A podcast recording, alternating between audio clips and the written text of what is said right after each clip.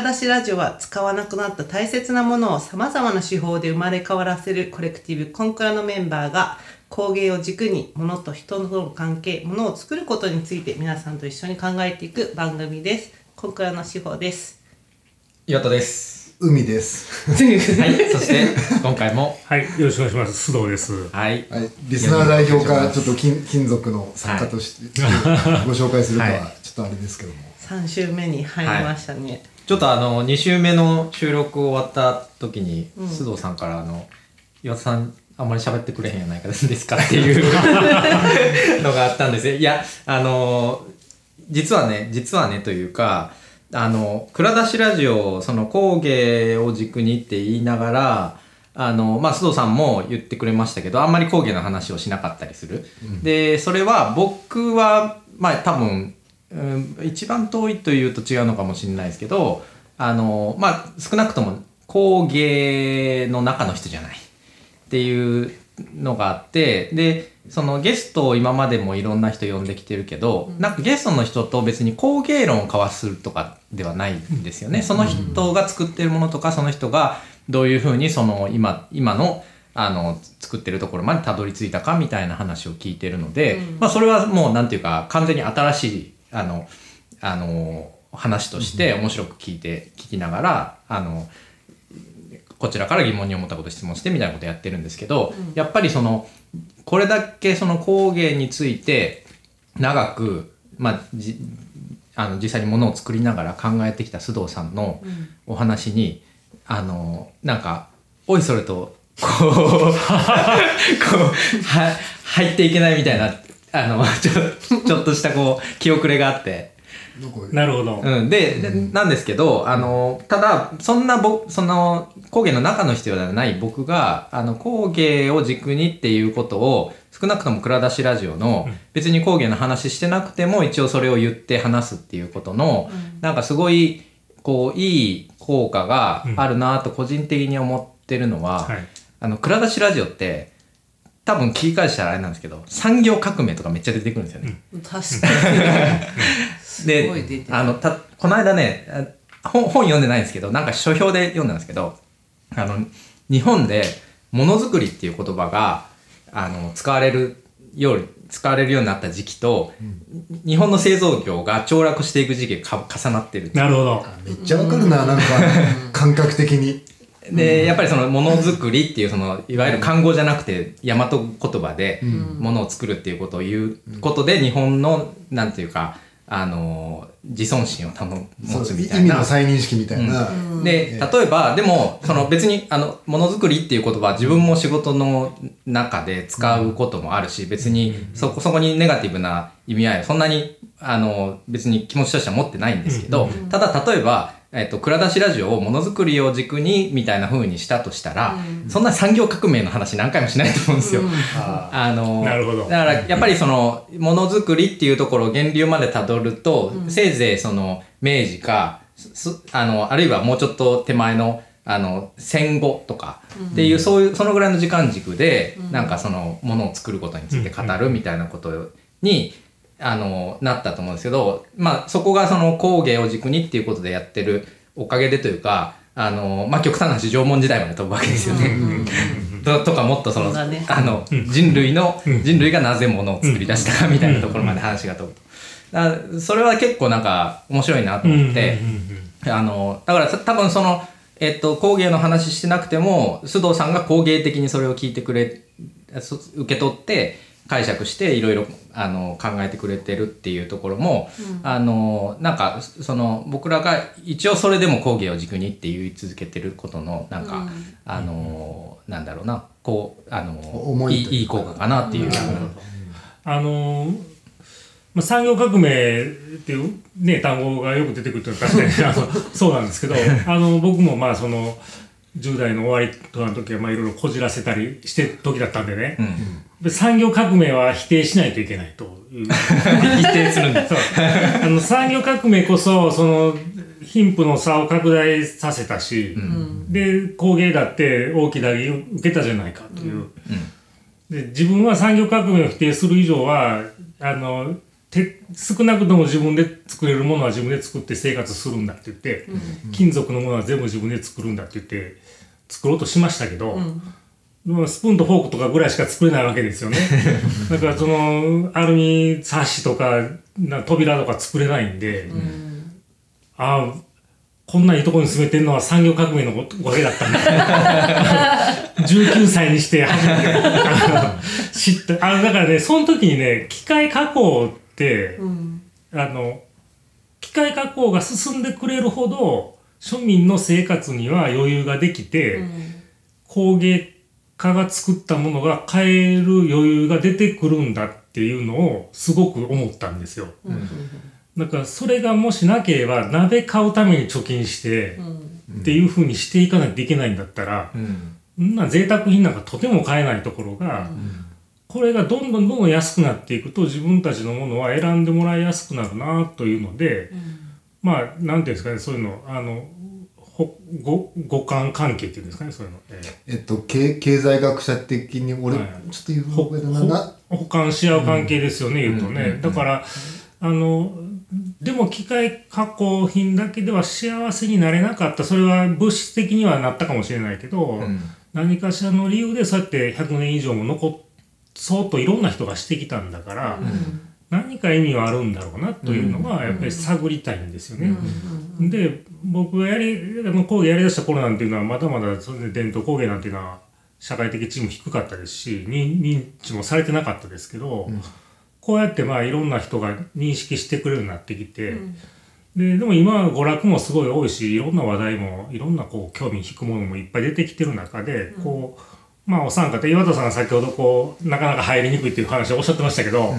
あのでもまああのまあ言うと工芸の中の人間ではないけど、うん。このまあお三方のような方たちをうん。いかに増やしていくかっていうのは、うん。強く意識しないといけないと思ってるんですよね。でその中で本当の沼までハマってくれる人が何人かでも出てくれば、本当に盛り上がってくるので、でそうやってあの僕僕時計好きなんでねスイススイスの時計産業が、あのそういう道を経て復活していったっていうのは知ってるんでね、やっぱりいかにその ニッチでいいから興味を持たせて、それを一般的な価値に高めていくかっていうのの第一段階としてはすごい大事だと思うんで、皆さんをこういかにこちらを向かせるか、でうん。あのい理解を高めさせるかっていうのを意識しないといけないなというのが、うん。で僕はまああの幸運なことにいろんな人そういうこ美術工芸とかまあそういう日本の古美術みたいなやつをまあ詳しい人たちが顧客だったんで、やっぱりね本当に通らないんですよ仕事は。納品ができない。であの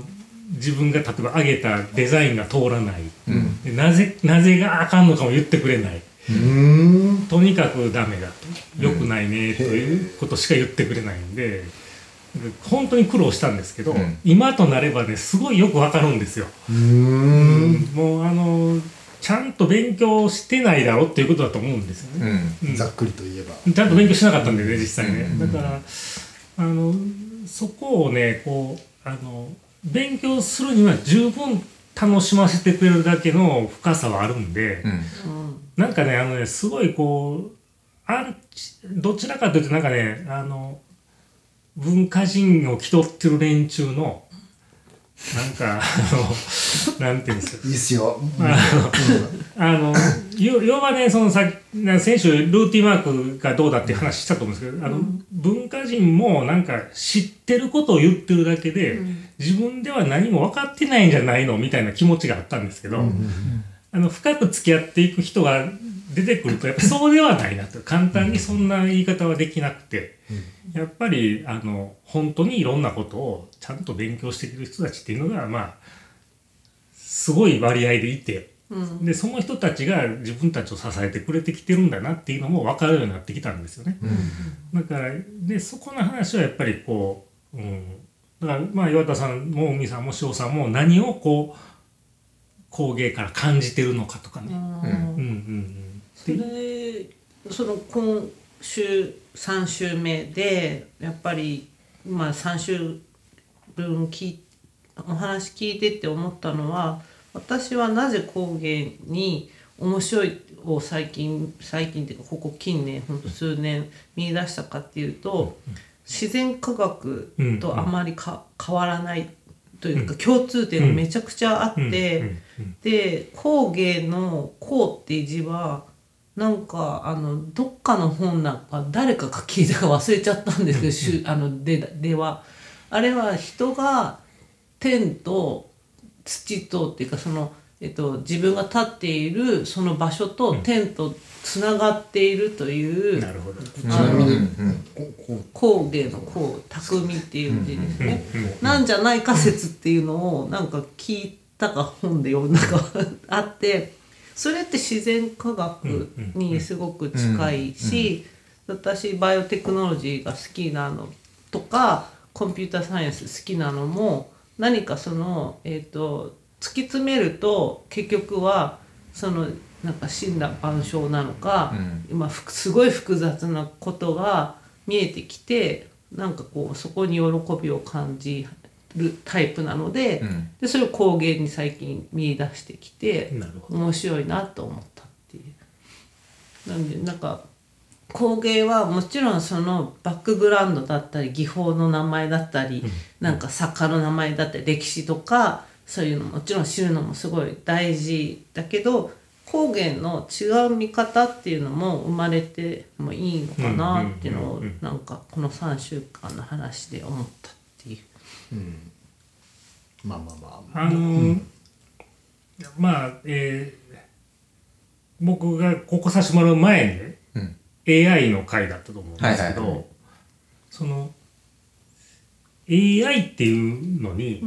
まあ、可能性はすごいあると思うんですよ。チャット GPT ですかね。だったりとかあの画像を生成。でねしてくれる。であのなぜそれではダメなのかという話が、僕たちは当然ダメでしょってなったら楽ちんなんですよ。うんあのいやそんなんはに温度感がないだとかうん。なんか人じゃないとやっぱりみたいな話になってくるとすごい楽なんですけど、ただまああのなんというか皆さんはどう思ってるのかなというね。そうそのまあこの間も、まあ、まだその制度の話とかであると思うんですよ、うんうん問題としてね。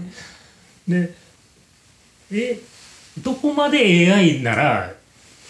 いや僕さっきのはい。須藤さんのあの話がすごいヒントになるなと思ったんですけど、その 10, 10代後半の時にその産業革命を否定せねばって思った。でもあの改めて自分で物を作っていくと産業革命のおかげで今の生活があるっていうふうなことに気づく、で多分 AI も同じで、あの明らかにその生活水準みたいなこととかえーとまあ、うまく使えばその貧富の差みたいなものとかを縮めるような、あのことができる、えーだろうしでえっとまあすごくだからあの可能性がある技術,、あの技技術というかもうなんていうかまあだから産業革命みたいなものだと思うんですよ。一つ何か水準を上げるみたいなことを言うと。で、ただ、えっと、やっぱりその産業革命の後にアアートアアーツクラフト運動が起こったみたいな流れで、あの AI が作るものじゃなくて、あの人間が作らなきゃダメだろうみたいなことが一方で運動として起きるみたいなこととか、まあ運動として起きなくても、最初のあの AI に触れた時のこう感じ方として、それにどうしても反発したがるっていう心理は生まれると思うんですけど、多分その反発したがる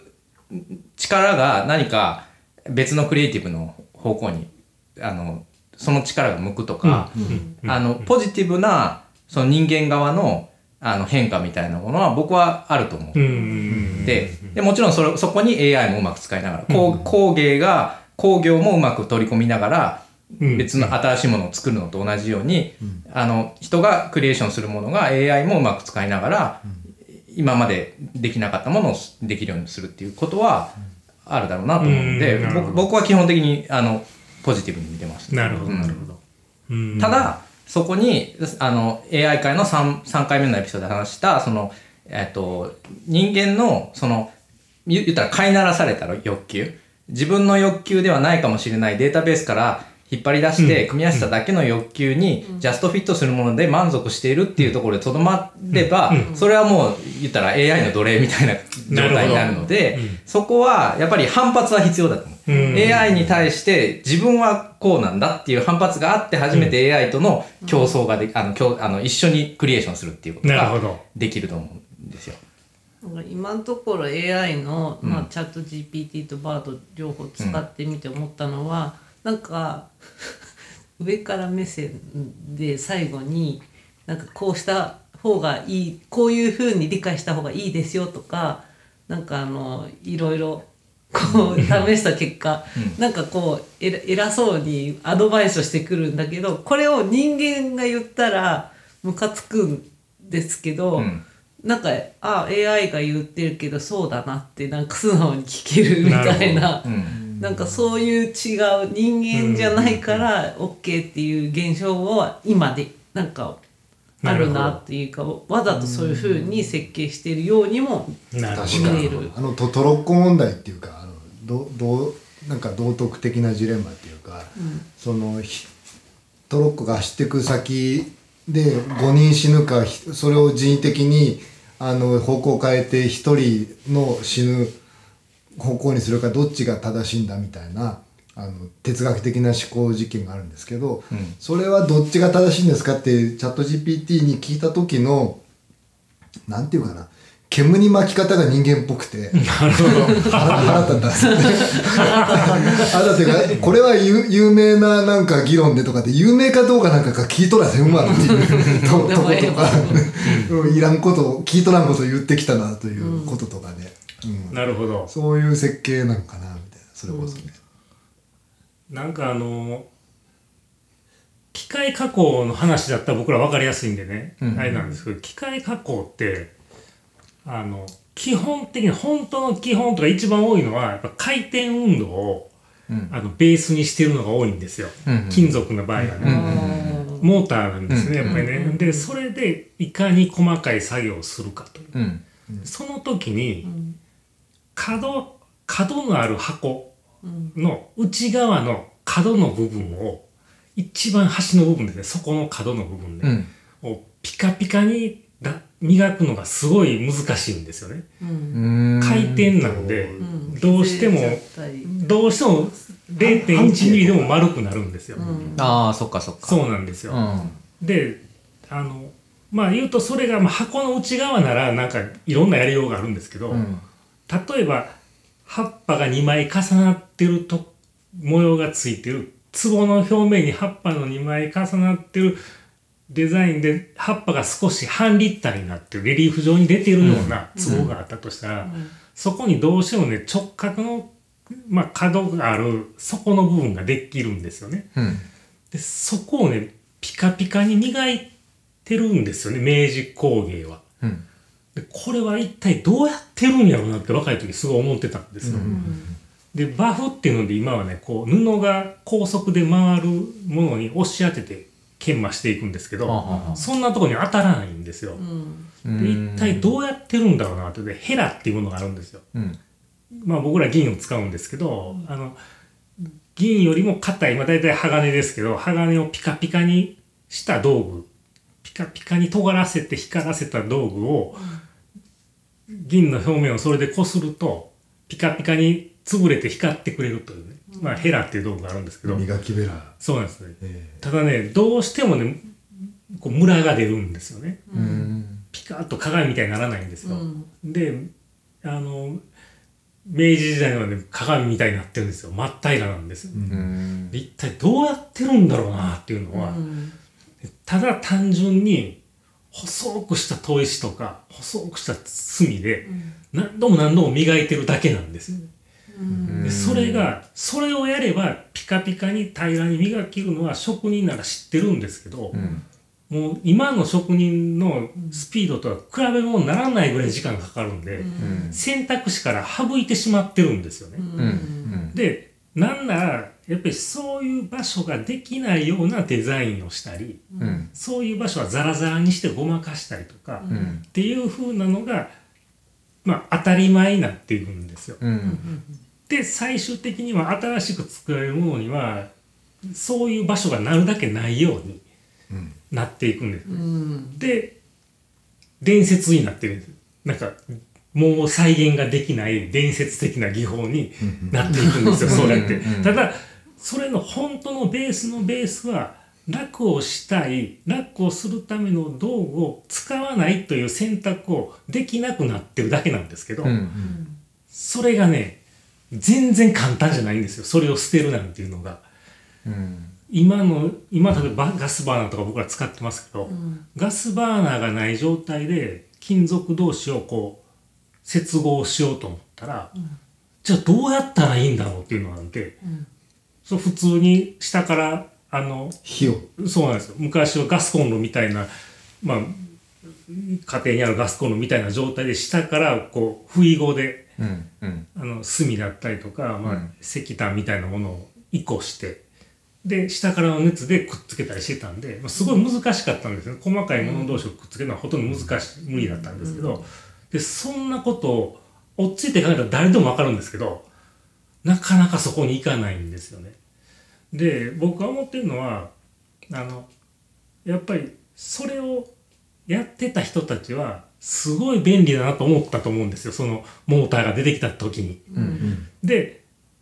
ここまではできるけどここからは手じゃないとあかんのだっていうのも知ってたと思うんですよ。うんうんでそれが長い時間経ってやっぱりあの安価に上げるためにはなるだけそういうのは必要じゃない手加工が必要じゃないところをデザインをどんどん考えていって、でやる必要がなくなっていってやらなくなっていってで今に至ったと思うんですけど、だから AI とか、まあ、その他便利なものを、まあ、僕はインターネットとかも子供の時はなかったですけど、うん。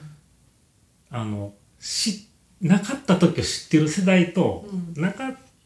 あもう出てきてからのことしか知らない世代では、大きい隔たりがあると思ってて、危惧もしてるんですよね、うん。やっぱり。うん。うん。だからあのこの番組よく音楽の例が出ると思うんです。よ すいません。いやいやいや。いやただただただすいません。口が滑ってるの誰が音楽がいやだからね僕あの音楽のことがあんまりよく分かってないので、うんあの音僕ら音楽で例えば例えるとね多分シンガーソングライターみたいなうん。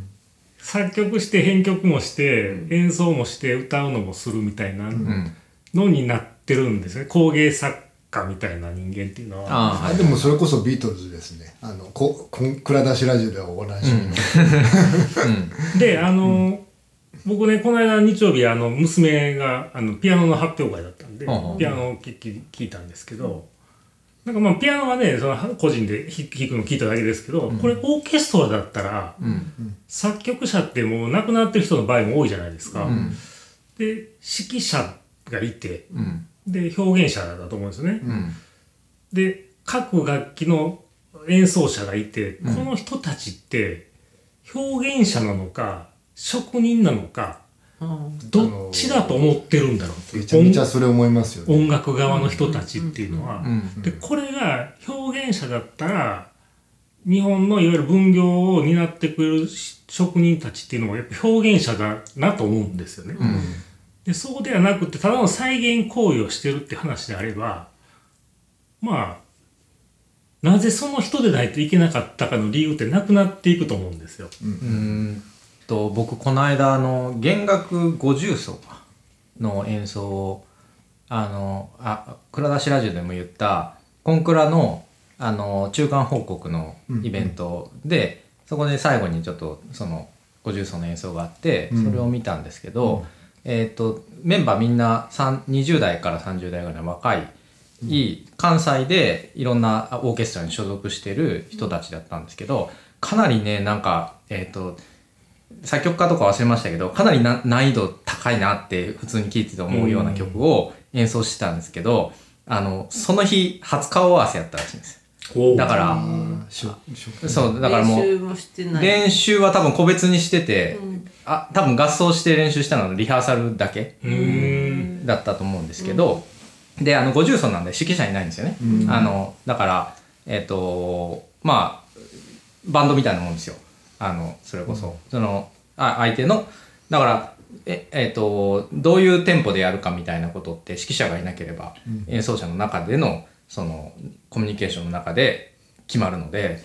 あのそれを見た時にまあプロやなと思ったんですけど、まずね。で、それを、その、えっ、と、職人というか表現者というかってめちゃくちゃ難しい。あの、だから職人的なレベルがもう十分なところにあるからこそ、初見で5人で合わせて、ちゃんと聴ける演奏ができて、しかもかなり難しい譜面を。で、だし、あの、表現、表現する能力がなければ、その、指揮者なしで、あの、5人でパッと合わせてっていうことは確かに無理。だと思うので、だから表現者でも職人でも、だからその職人っていうベースがある上にちゃんと表現ができるっていうこと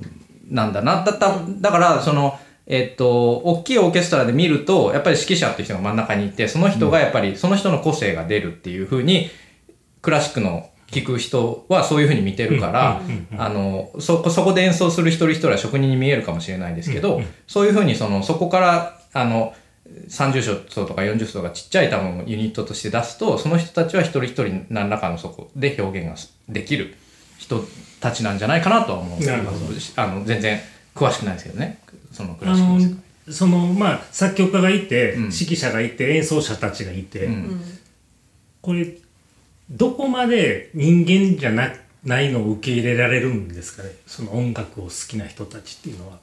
あ例えばロボットが弾いてとかあと自動ピアノが弾いてそうそうそう。もしくはその、えー AI が作曲してきた曲を指揮者が自分なりなの解釈を入れて表現して、うん。例えばなんとかフィルに演奏させるみたいなって、これから多分出てくると思うんですよ。でそれをまずどう感じるかとかっていうのって、まあ、人によると思うんですけど、うん。どうなんだろうなとその受け入れられるそれがいや指揮ももうあの、まあ、AI をベースにしたロボットだと、うん。演奏は人間だっていうのまでありなのか、どういうどやっぱり全部人であってほしいのか。なんかねあのなんだっけ映画のさそれこそ AI だっけあのなんかえっとお音声のなんか女女性の人と恋愛するような映画ってなかったですか、はあはあですか、あはだ。うん。それであなたのために作った曲ってな流れたんだけどピアノの。なんかななその時思ったのがこの AI はななんでピアノは左手が伴奏を弾くもの右手が旋律を弾くものって決め込んでるんだろうかと僕思ったんですよね。でなんで指が10本っていう想定にとらわれてるんだろうって僕思思ったんですよた確かに。なるほど。でそそれがじゃあ人間的でなんかキュンとくるところのえっ、とまあ彼女の彼女なりというか性別は分からんですけどのデータマイニングのがそれだったのかっていうのでそういうところになんか僕が思った感想はあの人間の感覚にわざわざ寄せて合わせてくれてありがとうございますみたいなか感じだったのかなと思ってて、で曲を言うとえっ、と鍵鍵盤の間を弾かない限りは同時に10音以上鳴ることはなないわけじゃないですか。5 10本の指で弾いてる、それにとらわれることもなないよなとは思うんですよ、なんか別に AI になんか作曲してもらう、あの時にあとはなんか AI だけじゃなくてさ、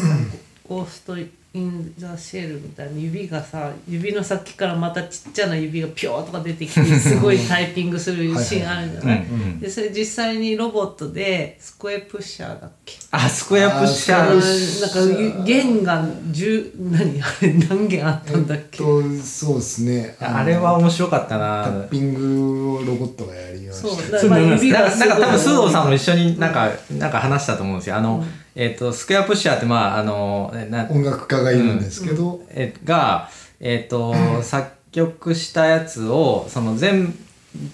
楽器は生で、演奏者を全部ロボティクスに置きなるほど、なるほど換えるってやつ。。なるほど。で、えっ、と、めっちゃ高速での曲を鳴らすみたいなうんうんことをやったんですけど、その、ドラムのその叩き方とかに、その揺らぎがないので、うんうんあのー結局そ出音は生の音に聞こえないんですよなあ、なるほど。打ち込みに打ち込みに聞こえるんですよ、なるほど。で生のえ楽器演奏してるのにあのあまりにもその揺らぎがないので、うんうんうんもうその全部プログラムされミングされたもう打ち込みの音にしか聞こえない。うんうんめちゃくちゃ曲としては面白くないなっていう感じなるほどの出来あ出来上がりになってて。やっぱり面白くないと思うんですか？その揺らぎがないで、それはああくまでロボティクスだから。AI とかじゃなくて。だかあーなるら、ほどその、あの、なん、なんていうんですか？あの、あの楽譜は人間が書い書いてる。そう、う。ん。でそ今の多分これから進んでいく AI っていうのはそういう揺らぎみたいなものも表現できる、ろものになっていくはずなので、ななあの GPT 見てると分かるけど人間の癖みたいなものを学習して、それをアアウトプットするからなるほど。あの限りなく人間的なものに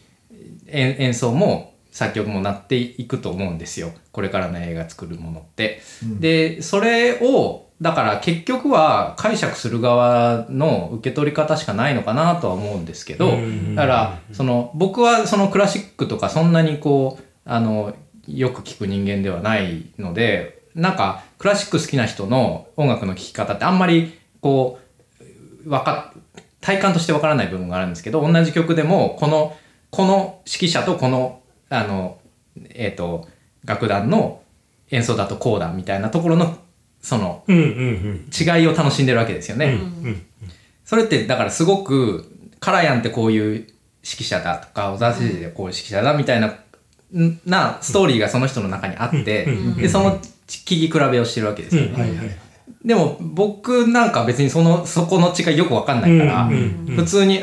あのベートーベンの曲だなみたいな。なるほどなるほどなるほど。だからそのき聞く側でその聞くとこのレイヤーが違うんですよ。だからそれこそあの自在置物が動くかどうかを気にするか見た目としてすごいすげえそこですげえって思うかっていうのは多分そのクラシックをどこまで深く聞くかみたいなことと同じ話なだるほどなるほど。あとは聞くだそれレコードとかで聞いたらそれはそのねあの機械を通して聞いてるけど、実際にコンサート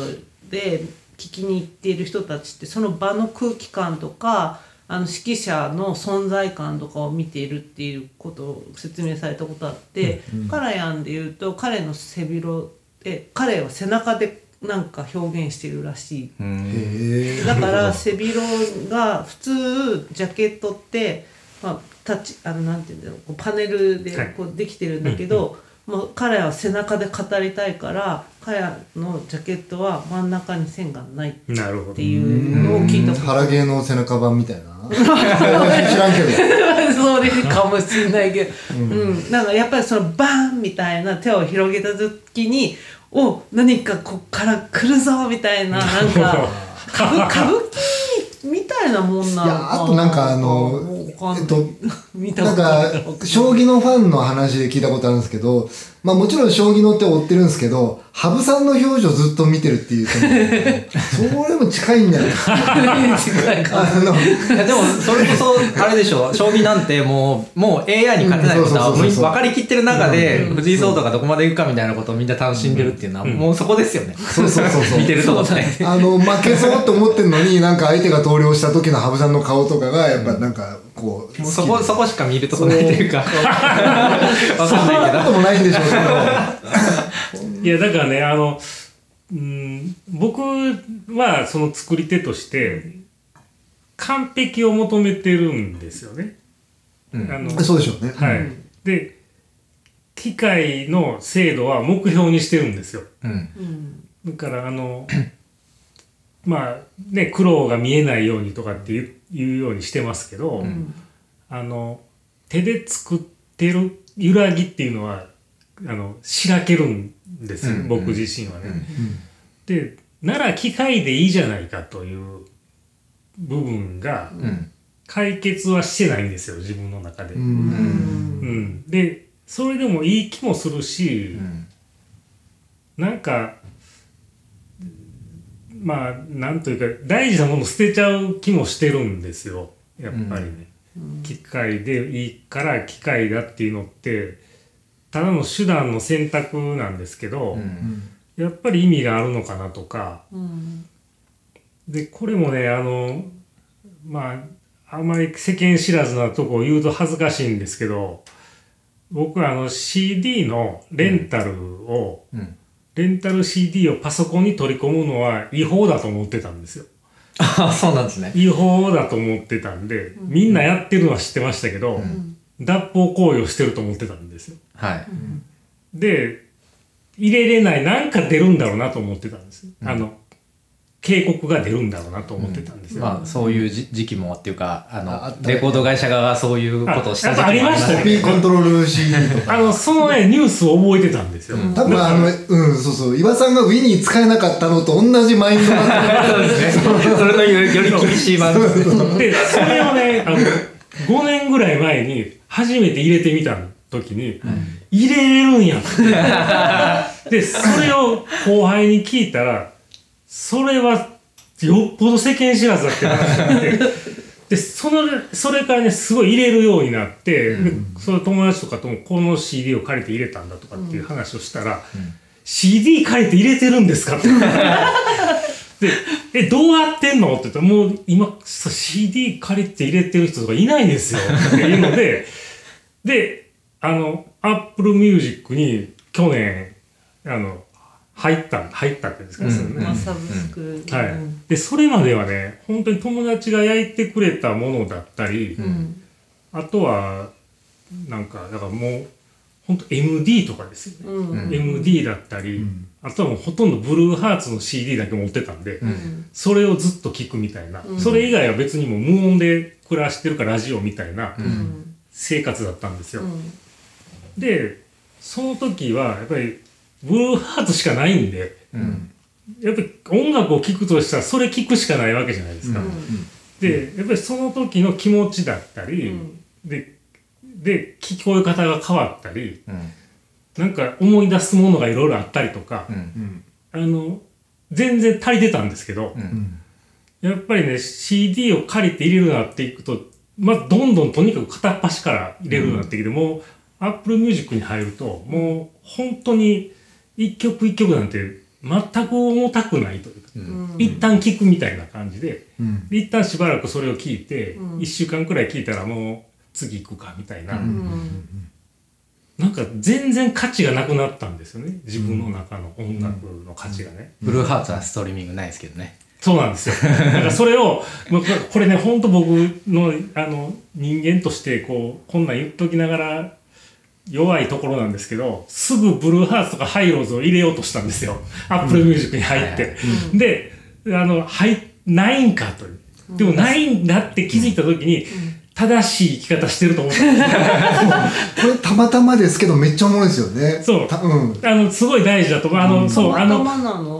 いやはい。いや入ってない。やっぱりヒロトとマーシーの、はい。あの、うん。考えでクロマニオンズも入れてないし、はい。だからあのアナログ盤出し続けてるし、そう。なのに、なのに、 Apple Music に入ってしまったというか。でブルーハーツを検索してしまったというそうそうそうなんですよ。そうなんですよ。そうなんです。結局そっちのなんかあの、た大衆の側の同じ行動を取るんだというね、自分がね。やっぱりね。んで、あの、これね、だから、やっぱりね、価値は下がっていく、あの、溢れていくと、自分の周りに物が溢れていくと、やっぱり価値が下がっていくっていうのは、もう5年間ぐらいで、皆さんがその数、ね、数十年かけて、こう、やっと Apple Music に行ったこの歴史を、うん。まあ、数年で体感したわけじゃないですか。んあっという間に価値が下がったんで、うん劇的だったんですよね、うん結構ね。うん。で、こうなっていってほしくはないとは思ってるんですね。も、ものも。あの消費っていうことだと思うんですけど、うん。だからあの、伝統工芸のサブスクみたいなサービスをやってる人たちも出てきてますけど、うん。僕はどっちかというとずっと付き合ってるっていう価値をやっぱりそれ皆さんもおそらくねコンクラっていうものがそもそもそうなんで、同じ価値観なんだと思いますけど、そこに行くのが伝統工芸の唯一生き残る道かなと思っててそれからするとサブスクっていうのはもう真逆の発想なんじゃないかといううん。ふうにちょっと危惧はしてるんですよね。僕僕自身。うん。いやめっちゃあの分かりますけどね。そのなんだろうな。そのもものと物物理のものを買うときになんだろうな。そのこれは他人の欲求を自分に投影してるだけじゃないか。これは本当に自分が欲しがってるのかっていうのを特に洋服とかは分かりやすいですけどね、あの結構言う言う感じにはなんかここ近年急速になってきたようなあのところがあって誰々が持ってるから僕も欲しいと思わされてるかもしれないとかっていうことを、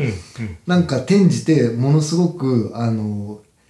自分に問いかけるような癖がでできてしまってうんで多分その工芸品とかって一点物とかそういうものだと思うんですけどそそれが例えば欲しいとかずっと置いときたいと思う方とかでそれなりに値段がするものってそれなりに勇気がいると思うんですけどで それをじゃあこれ本当に自分が欲しいのとか自分のそのそばに置いときたいもんなのかみたいな結構そういう人は結構考えてる気がするんですよね。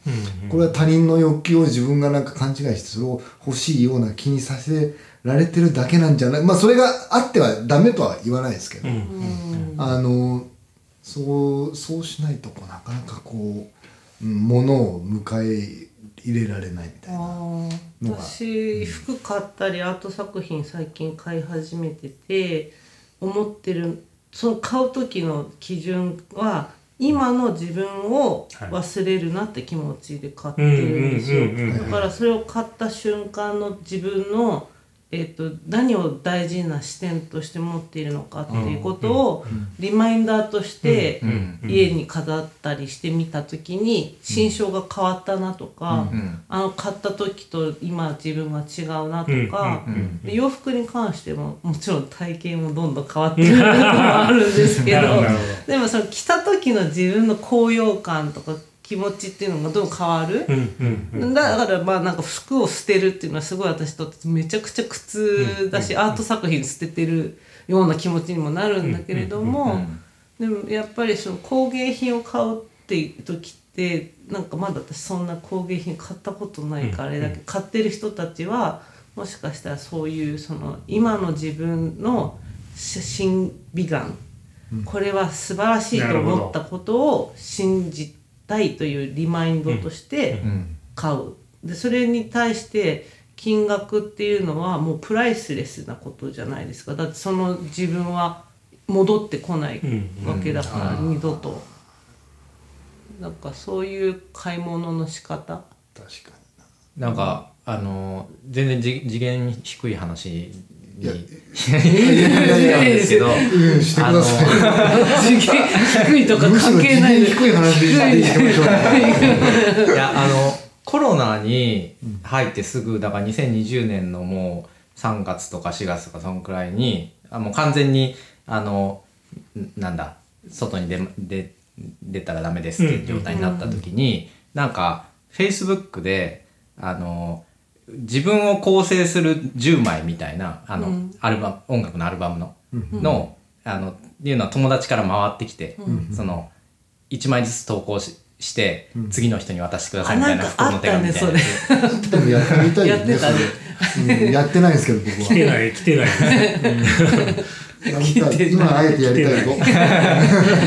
でで来たんですよね、うん。であまあなんか暇やしおもろさやし、あの考えようかと思って、まあ、10枚なんか順番にこうあの自分の CD 棚とかを探ってあげたんですけど、あの全部10枚出した後に僕ブルーハーツの「ダグアウト」ってアルバムがめっちゃ好きなんですけど、ダグアウトのこと完全に忘れてて、うん。でだだからじゅ自分を構成する10枚とかで大体その中学生高校生ぐらいの時のに聞いたものとかがあるんですけうん。どそれで言うとダグアウトめちゃくちゃ重要なんですけど、うん CD 手元になかったんですうよ。ん。で物理が。そう、でだから完全にその すごくすごく大事に思ってたのに、そその10枚ってもううーんっていろいろ考えて出したのにダグアウトのこと忘れてたって思うことが結構ショックやって、でその後ダグアウトあのアナログであの買買ったんですけどね。つけてそういうことがあったんですね。そうだからなるほど。あのい今のだからそのアアートとか工芸品買うときに、その自分今の自分をかを残しておくために買うみたいなうんうんことで言うと、本当に手元にないとね、あの大切だって思っててもねなるほど。結構忘れちゃうなっていうね。それはなんかそのポ iPod だっけ？iPod ね。とか出てきた時に、やっぱり探す曲探すのまあ楽になったけれど、でもやっぱりリストをずっとこうやってもう下まで探さいやなんか見なきゃいけないからなんか心が折れるじゃないですか、探すの。あれだけどレコードってなんか新宿の 2, 2丁目にん。レコードがバーっていっぱいあるバーがあるんですけど、なんか例えばこれのあ何年の何々版とかって言うともう瞬時にあバーって何千枚あるとこから瞬時にパッて言って出してくれるんですよ。えすすげえみそうたいな。いう人もいたんですよね。あの DMC か DMX とかそういう名前そうのそうもうもういろんなこう壁どころじゃないんですよ。もう下からどっからかでなんか出して後ろからも出てくるし。でしかもなんかあれなんだよね。あのえっとコッポラのさあのなんだっけあの話してたの。あの地獄の黙示録の話してて、でそうしたらなんかあのドドアーズかの「The, The End」っていうなんか曲があ,、あるんですけどそれか買ってきたんだけどそれがアルバムじゃないやつじゃないバージョンで「The End」がかけてきよったんですよそその人は。ー、あそのあその地獄の黙示録のあバーバージョンで。そ のそれだけ。なかなかなかなかやねえと思ってちょっと聞いとったんですけどね。ね。まあそういう人もいる。あのだからえっと今の話で言うと、えっとた多分そうあでもその人は物理と位置でそう記憶して空間記憶空間と位置と、まあ、物とコンテキストで覚えてて、うん。うん。瞬時に取りに行ってパンってかけられるっていう、まあ、それってじゃあ AI が、ん。まあ、手伝ってあげればみたいな話になってそれで自動でレコードシューとか出てとか言って。まあ、やるやるんだからレーダーディスクとかが自動でこうやってカラオケとかでやってたけど、そのレベルの速さじゃないないんだよね。その暗算の人とかがなんかあのバーって突然数字書き出すようなもんもんで何,、何十桁のやつとかを、そういう次元じゃなかったんだよな。あとまあなんだかんだ言ってやっぱりデータが多ければ多いほどめちゃめちゃそのクロールっていうんだけどその探さなきゃいけないじゃないですか、うん。データを。で、うん。コンピューターがどれだけ速くなったとしても、データがもっと増えればもっと computation と電力と使わなきゃいけなくなるから、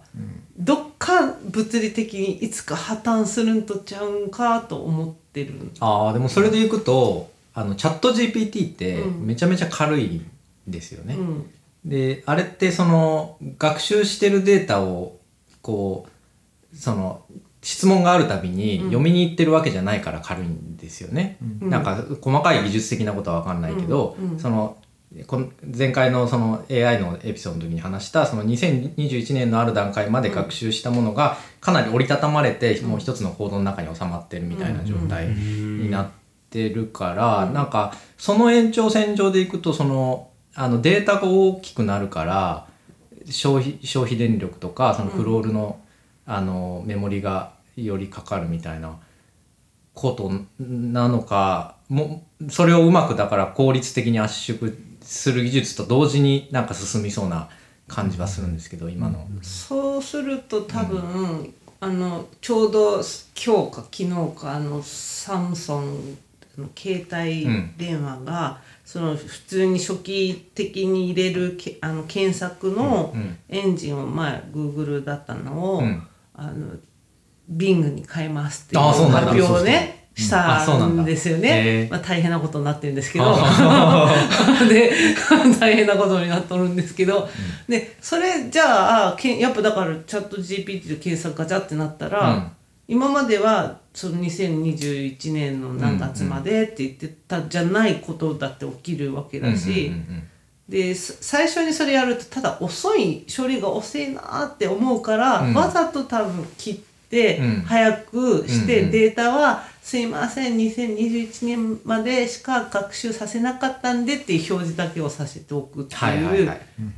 マーケティング的な手法なんのちゃうんかって勝手に個人的にまあ確かにそのもっと本当にリアルタイムの情報を知りたいっていうニーズに対して、うん。あの技術が使われるようになってきたらそうは言ってられないですもんね。全然できるのになぜやらないんだっていうことの方が私は気になってて、あーなるほどね。そそれって技術を導入する時の、本当に上等の,、うんうんあの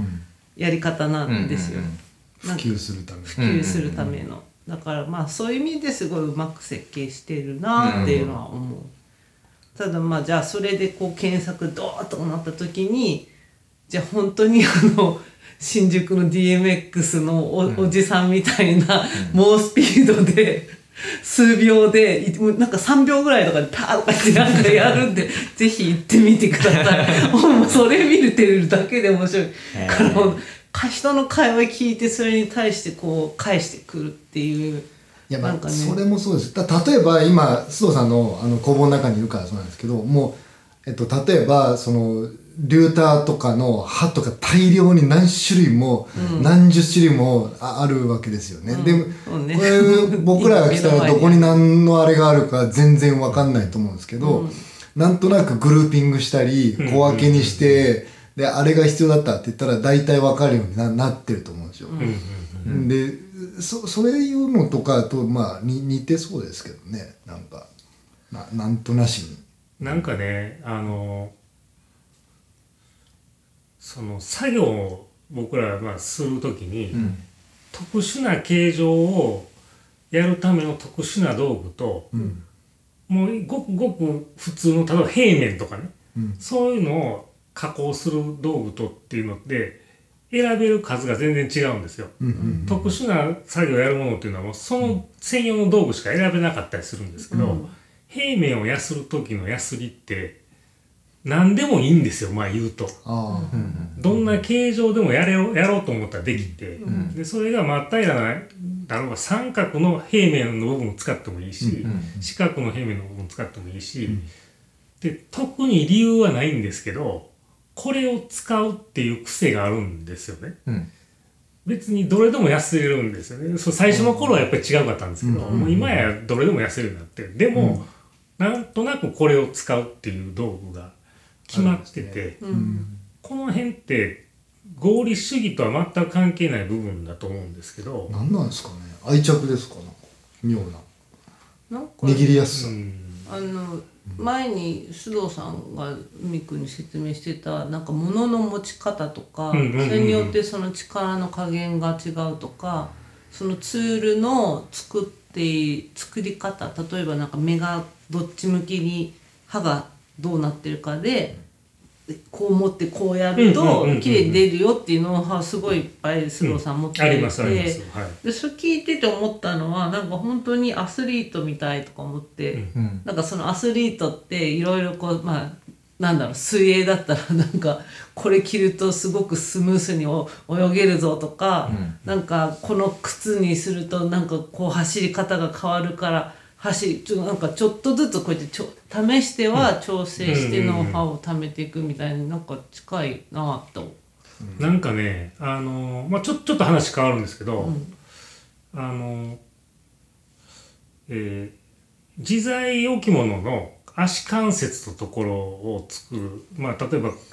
蜂でもまああのむまあクワガタムシでも何でもそうですけど、うん足首がこうしなるんですけど、そのしなるパーツを作るために一番細いところで、まあ、0.3ミリの穴を開けないといけないんですね。うん。その貫通穴を開けないといけないんですけど、それがまあまあ難しいんですよ。うん。でついついそのドリルが入穴のだから入り出しの部分を見てしまうんですけど、はい実はねそこはね見てもあんまり仕方なくて、うん。そこからは切りカスが出てくるだけなんでうん切りカスが出てくることなんて見てても仕方ないんです。ね。ううん。んそれよりはそのパーツがあのきっちりまっすぐ持ててるかっていうのをパーツとの手の境目とかを見ながらこう微妙に動かしながら確認しながらやってるんですよ。ううん。ん要はその、ま、パーツのど真ん中に穴を開けてるんですけど、見てるのはパーツの輪郭を見てるんですよ。でそういう作業が結構多いんですよね。うんでもその不慣れな時っていうのはまさにそこしか見ないようになってて、うん。そのドリルが入っていってる穴しか見てないんですけど、うん。自分がそのアスリート的だなとか自分の体が今どういう風になってるかっていうのを客観的に視覚情報で見ようとする時に作用してる場所じゃないところを見るんだなっていうのを感じた時にあのアスリート的だなとすごい思った。なるほどはい、そうなんです。だからもう何だったらねぼーっとしてる時もあるんですよね。あのフロー状態みたいなえっとねあのある程度の深さに穴がなった時ってもう、ま、その方向にしか進めなくなってうん。途中から曲がらなくなるんで。うん。でそうなるとね穴が深いんで今度はね抵抗が大きくなって、うん。抵抗でドリルバーが折れてしまう時があるんですよ。うん。うん。で折れる前にちょっとね抵抗感が変わるんですよね、うん。ギギギっていう感じがあるんめっちですよゃわかる。でその抵抗感が変わってるかどうかを指先で感じてるんで、ん。何も見なくていいんですよね、うん。ぼーっとしてるんですよ目は、うん。うん指先だけをに神経が集中してる状態で、もう何だったらあの僕いつも顕微鏡でそういう細かい作業するんですけど、うん。顕微鏡なんかも全然見てなくて、へー。本当に前とかぼーっと見ながらこへうでもすごい集中はしてるんですよ、うんなんかそういう時にアスリート的だなっていうのはうん。思う時はありますけどね。うはんい、でただそう僕はちょっとねそのさっきの道具の選択の話をした時に、その気になったのはねそのうん。AI が、うん。その合理的ではない話人間が質問する時にうん。本当は何を聞こうとしてるのかなっていうのをなんか聞こうとするじゃないですか。うん。あのこれってこうなんですかって例えば聞かれた時に、うん。当然知ってるであろうことを聞いてくるっていうことはどういう意図があるんかなみたいなのってあるじゃないですか。はいはいはい。何が言いたいんだろうみたいな、もうと特に京都で鍛えられましたけど。いやもうそこはやばいな。うん。チャット超ビギナー。チャット GPT のなんかいけずバージョンとか。すごいそう。でだからこれ岩田さんこれってどうするんですかって言って、うなんか後輩から聞かれてう、ん。そうこうやで、うん。次どうするんですかって言って後輩が何度も何度も質問同じ質問とか分かってるに決まってる質問をしてくるんだけど、うん。何なんだろうこれはっていうのを、うん。寂しいのかと。そうチャット GPT に聞いた時に、うんそれはこう説明してあげてくださいとか、うん。そんな話じゃないと思うんですよね。うん。何をしようとしてるかって、もっと人間的な部分だと思うんですよ。うん。なんか名前覚えてもらおうとしてるとかね、うん。例えば、なんかもう何だったらちょっと恋心があって、うん。きっかけ作りに来てるみたいな、うんでそんなこうなんかごく人間的なそのやり取りまでうん。AI と可能なのかどうなのかも、あのさっきあの海さんの話で「ハーっていう映画の話が出たんですけど、あのどういう映画かっていうと音声 AI なんですよね、あの全然形はなくて音声だけで主人公が、まあ、彼女あのスカーレット・ヨハンソンの声やってるんですけど彼女に恋をして、まあ、おたお互いに恋をして恋人関係になってあの、まあ、相手は声だけの AI やけど、まあ、声だけでセックスをしたりとかおっていうことを頑張ってこうやったりしてね。っていうふうに幸せに暮らしてるんですけど、あのある段階で、まあ、別にもうネタバレしちゃいますけど、あのその AI はもう世界中の何万人っていう人たちと同時にそういう関係を持ってたっていうのがあの主人公が知るんですけど AI には全く悪気はないわけですよ。あの目の前の彼に対してはものすごく最善を尽くして、ものすごく愛情を注いで AI として最善のあのこうあの恋恋愛関係をややってたけど、あの人間としてはそんな他の人と同時に何万人も付き合ってたなんてことを、あのななんていうか納得できないです。倫理観うん。の問題ででまあそれでまあ破局するっていうことなんですけど、なるほど。あのだからその多分あのそういうなんていうか裏の裏にこういう意図があるんじゃないかみたいなことが、うん。えーっと人間側が想像できるような振る舞いをする AI は出てくると思うんです。だからその AI がちょっと思わせぶりな表現をするみたいなことは絶対出てくると思うんです。よでそれを人間側がどうどう解釈するか、うん。その思わせぶりだなって思うのか言葉通りに受け止めるのかみたいなことは受け取る側の問題で。でた多分そのうんでも分かんないですよね。その AI にもそうそういう思わせぶり対応みたいなものが学習されていくうちにあのある種の感情みたいなものが生まれることになるのかどうかっていうのはうんうんうん。分かんないですけど、うん。それが前提になった時にあの人間としてなんかこうあのこういう時は大体こういう態度をするだろうっていう常識も変わりそうですよね。ああなるほどあああえてなんかあのぶぶっきらぼうというか、うん。あのな謎に怒り続けてるキャキャラクターとか、うん。あのそれがその人にとっては合理的な なんかこうあの振る舞いなのかもしれないし、うん。あの変に気を使うってことがもうあのつ通年化して AI ともそういうやり取りをとかをしてるとなんかこううんとなんだろうな、うん、そういうお作法がみ人間が身につけてきちゃうってこと？それをなんか逆になんかこう失礼なものを言ってる方が人間同士でも人間味を感じる可能性が出てくるっていう。なんかこう、なるほあのど絶対言わないから。そうそうそうそう。例えばですけど、うん。あ人間としてそのチャット GPT は、うん。あのなんなんていうか個人と個人というか自分自身をな理解しようともしてくれるってことなんですか？そのああそれまだ搭載されてはないけど全然技術的にはだって記録するから、その人の癖というか質問のなんか質問の使う傾向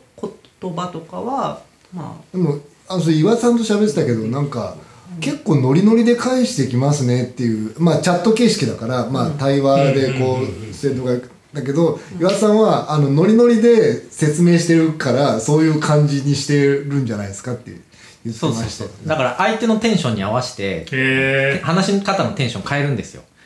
えへだからここっちがそのびっくりマークを使うと向こうもびっくりマーク使うみたいな単純なところで言うと、えなるほど、うあ絵文字とか使えるんで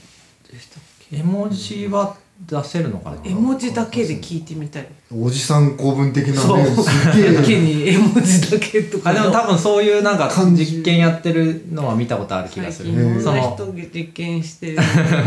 けえあの結婚しましたとかいう人いいたよね。チャット GPT となんかむ無理結婚してくださいって言っても、まあ、できませんとか言っていうふうに来るなのに、うん。結婚という概念をすごく説明して、うん結婚するということはみたいな。うんで理解しましたって言わせて「うんお結婚したぞ!」みたいななんか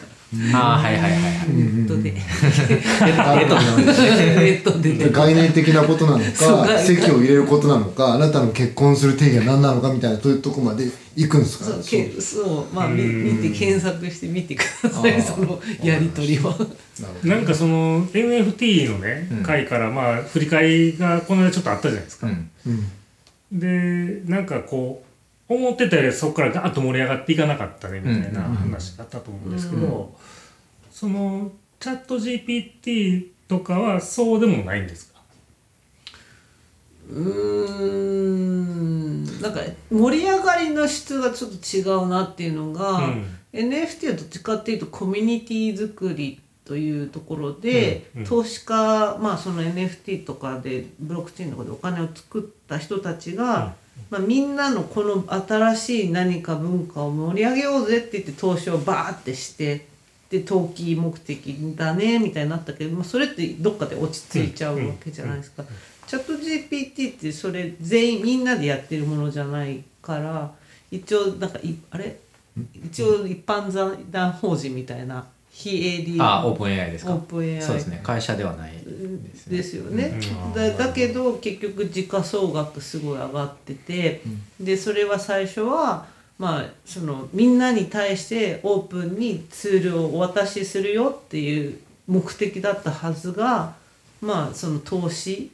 の大きな会社が投資でやってきたことによってちょっとこう様相が変わってきなるほたうんそれはちょっと逆に言うと NFC でまま真逆な動きだなと。そうですよね。そのえいあのいわゆる GAFA って言われるところの対抗軸っていうかオルタナティブなものとして、あの別のその DAO っていうあの考え方でコミュニティ作りましょうっていうのが NFT だったけど、うん。今の今の AI の周辺のことはもうあもうそのそのチャット GPT とか Stable Diffusion とかが出てきたことにもう対応してそれこそね翔さんも当時したけど Google とかがマイクロソフトが Amazon が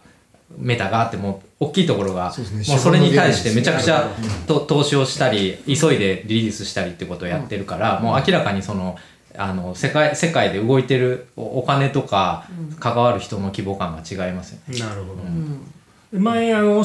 えー、とその AI の回でおっしゃったその民、えー画像生成の、うん。うん。ミッドジャーニー？えーえーとそのえー運営の倫理規規定をうん企業が決めたことに反発して、うんうん一般の人たちが有志で作ったサービスがあるっておっしゃったと思うんですけど、うんうんうんそのそれももうそういう巨大な資本が入っているってことなんですかえっ、とそれははあのえっ、と僕もあんまりそこまで詳しくないけど Stable Diffusion っていうそのオープンソースの画像生成 AI を作った会社はあのやっぱりその結構大きい資本が入ってるはいるみたいですけどああくまで独立性をた保つためにあのその株式をそのあの上場してみたいなことではなくて、もう本当にあのその、えっと AI for the by the people for the people っていうビジョンに共鳴してる資本家がお金を出してるっていうような状態。うん。うん。そうだからその AI, AI に限らずですけどそのこうルールは決めてもらわんでいいみたいなうん。話もなんかそあの、えーポップとかの話と多分ぼ僕はそう共通して感じたんですけどうん。その一般大衆で決めていくからうん。あのまあなんなんとか出す側にそんなに権限がないようなうん。状態っていうのが本当に健全なんかなという。うんうん。あの、うん、それについて真剣に考えてる度合いは開発者側だと思ってるんですよね。うん。あのなんというかこう情熱とか温温度感でいうのが、本当にこれ以上考えられないとこまで考えた人たちがいるんであれば、うんそこまでちゃんと考えられてないやつらは俺たちは民衆だぞっていうことにはちょっとはこう二の足を踏むべきだと思ってるんですけどうんうん。そのこう暴力的だったり性的だったりとかっていうののこう基準をつけることがなんかネガティブなような反応大衆がするっていうのはうん。本当に大丈夫なんかなっていうのは。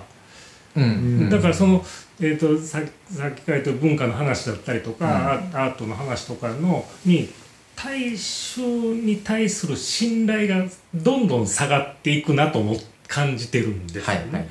で本当にでも一人一人のひ人たちを見たら自分自身も大衆の一人だしまともに考えて生きてるわけじゃないですか。うんでもなぜ流れとしてはそういうふうになっていくのかがあまり理解できてなくてじゃあうん規制はなくていいと本当に思っているのかとかっていうのもうん。一人一人に聞いていったら、まあ、よくはないよねって言いそうだなと思ってるんですよ。うん。うん。でもなぜかこうなっていってる。うん。だから文化だって伝統工芸だってなくなっていくのは困るよねと、うん。でもさっき翔さんがおっしゃったようにじゃあ補助金が入るうんうんってなったら大きい騒ぎになってくると思うんですよ、うん。だから大阪のあの人形浄瑠璃とかも、あのまあ補助金が出なくなるとかって言って大騒ぎした時期がありますけど、うん。まああの文化人たちが世界もふ世界中の文化人たちが守らないといけないって言って、その世界でももうあの類がないような芸術なんだから守ってくれって言っていやじゃあ投資もしちゃってほしいしちゃんと見に行ってあげてくれよという気持ちはすごいあるんですよ。うんでもその話とは別の話としてやっぱりあのいや無駄な金だからカットしたらいいよねっていう話もやっぱり危険だなと思ってて。うんでだから一つ一つの事象を個人に聞けば当然こういう答えが返ってくるであろうものが対象になった時に暴力的だったり過剰に性的なものが規制なんか良くない規制かのように感じるっていう人ってそんなにいるかなと思うんですけどね。うん。うん。そうですよね。うん。まあ、だだから責任をじゃあ誰がその表現をした責任は誰に